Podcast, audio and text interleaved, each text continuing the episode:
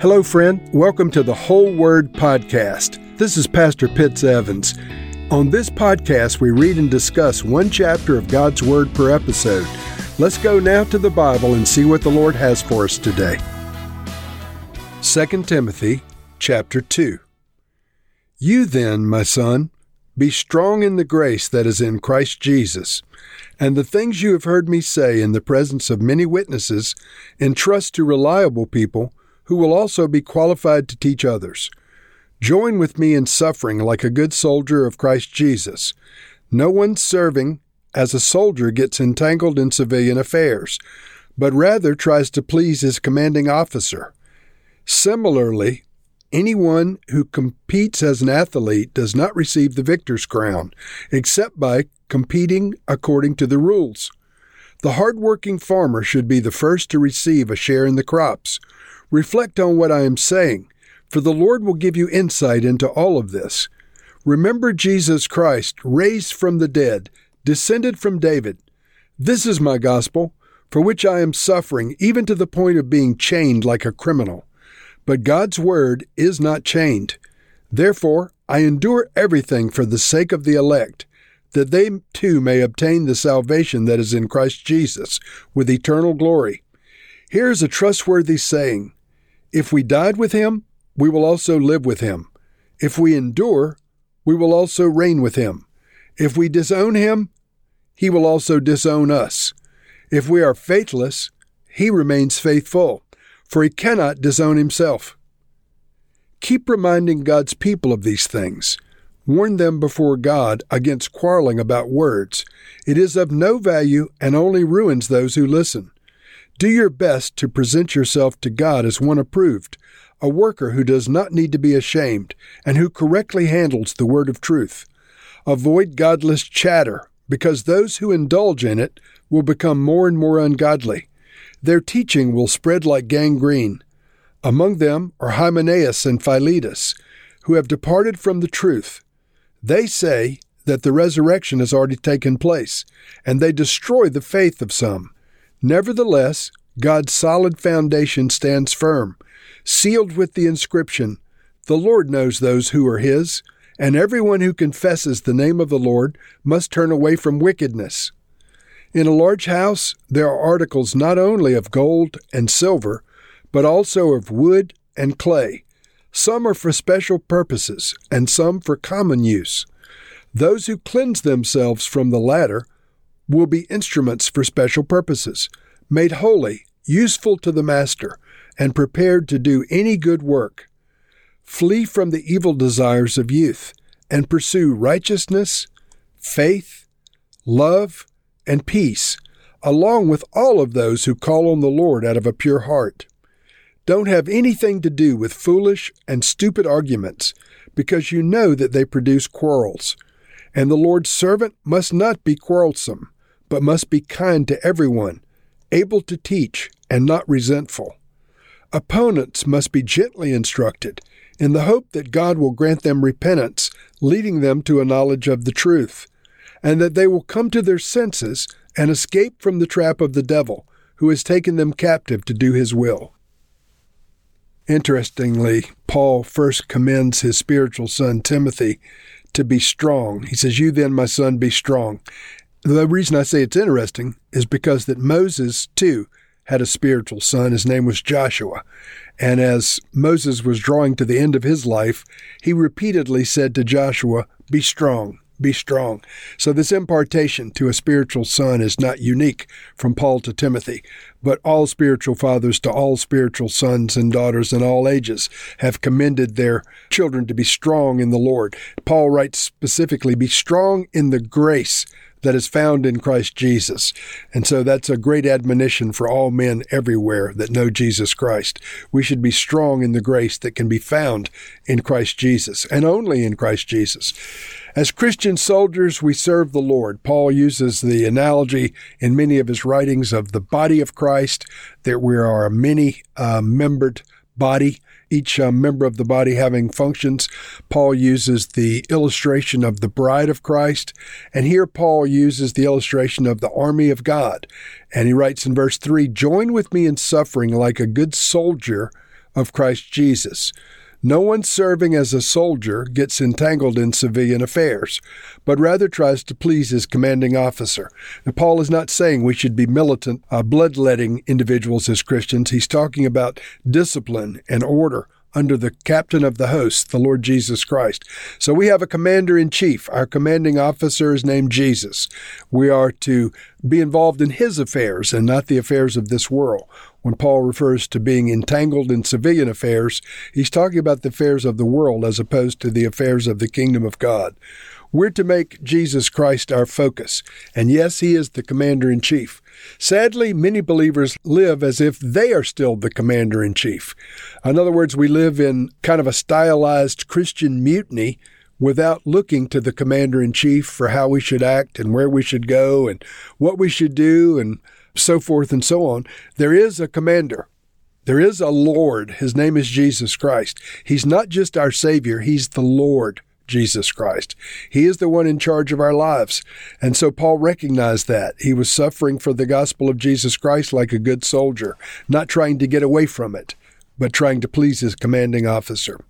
Paul writes in verse 8 Remember Jesus Christ, raised from the dead, descended from David. This is my gospel. Now, these are very important points. Jesus Christ, Jesus the Messiah raised from the dead. The early gospel was always preached in the context of the resurrection of the dead. As you may recall, Paul's life many times would be sailing along just nicely. He would be talking to people about Jesus one way or another, fulfilling different scriptures. But when he got to the point of the resurrection of the dead, that Jesus had been raised from the dead the third time, trouble started over and over and over again. So, friends, we should not just preach the resurrection of Christ on Easter once a year. We need to remember that the resurrection of the dead concerning Jesus Christ is one of the hallmarks of true Christianity. We need to preach the resurrection. Yes, Jesus Christ crucified and raised from the dead. This is Paul's gospel. This is my gospel. This should be your gospel as well. Paul goes on to say that even though he was in chains, God's word was not chained. Even while Paul was facing his own imminent death, he wrote this uh, letter of Second Timothy. He wrote the other prison epistles in his prior incarceration. So Paul made the best use of his time. What's hindering you, friends? What's hindering me today from serving the Lord? Paul was literally in chains, and he was writing what was to become part of our Bible. So the Lord can use you no matter what your situation is. If you're suffering from financial hardship or physical infirmity or um, depravity of those around you, the Word of God is not chained, according to Paul. The Word of God can still go forth unhindered, no matter what your personal situation is. And we, like Paul, should be looking for ways to share the faith that we've been entrusted with. Paul gives us an early Christian slogan or creed. He says in verse 11, Here is a trustworthy saying. And then what follows that is this early slogan or creed. If we died with him, we will also live with him. If we endure, we will also reign with him. If we disown him, he will also disown us. If we are faithless, he remains faithful, for he cannot disown himself. So there's a lot contained within that. If we died with him, we will also live with him. Remember, Paul is facing literal death, but this is talking about the death, the waters of baptism, where we abandoned our old life for the new life in Christ. We died with him, and so we also live with him. If we endure, we shall also reign with him. Remember the um, book of Revelation, the first few chapters talks about those who overcome. One of the promises to overcomers is ruling and reigning with Christ. Here, Paul says we must endure. There, John writes, we must overcome. Well, to endure and to overcome implies that there will be problems. Our lives in Christ will not be without opposition. So we are to be those who endure, those who overcome. In so doing, we're not to disown Christ or he will disown us. And uh, we remain faithful because he remains faithful as well. Paul gives some pastoral instructions. He tells Timothy to keep reminding God's people against quarreling, uh, against words that have no value, and to do his best to present himself to God approved as a worker who does not need to be ashamed and who correctly handles the word of truth. Uh, this needs to be said of all believers that we handle the scriptures correctly. We're, um, uh, we study the Word of God so that we can handle the Word of God correctly. I commend you today for listening to this because you are attempting to be a worker who doesn't need to be ashamed. You want to be one of those who correctly handles the Word of truth. Paul goes on to say we should avoid godless chatter and that those who indulge in it will become more and more ungodly.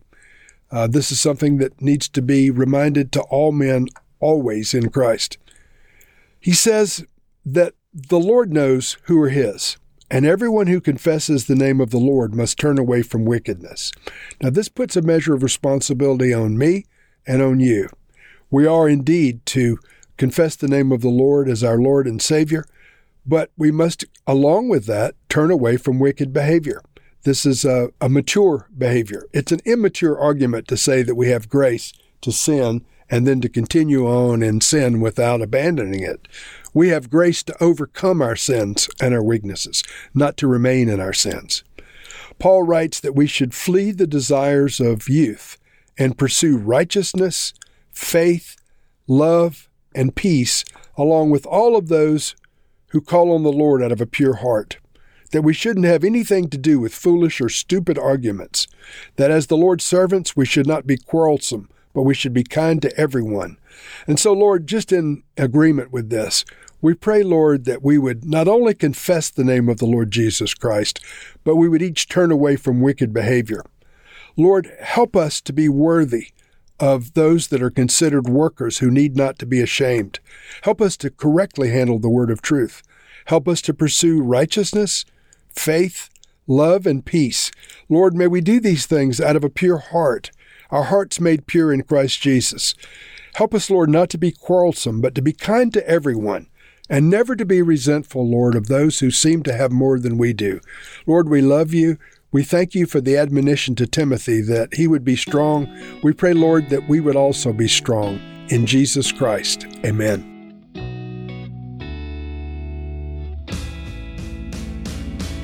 Thank you for listening to this episode of The Whole Word. It was brought to you by Whole Word Fellowship and the Northern Virginia House of Prayer. If you were encouraged, please share our podcast with your friends.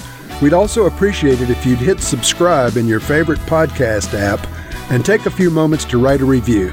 If you'd like more information on our church and our ministry, you can go to wholeword.net or wholewordpodcast.com for more information. Thank you again, and may the Lord Jesus bless you today and always.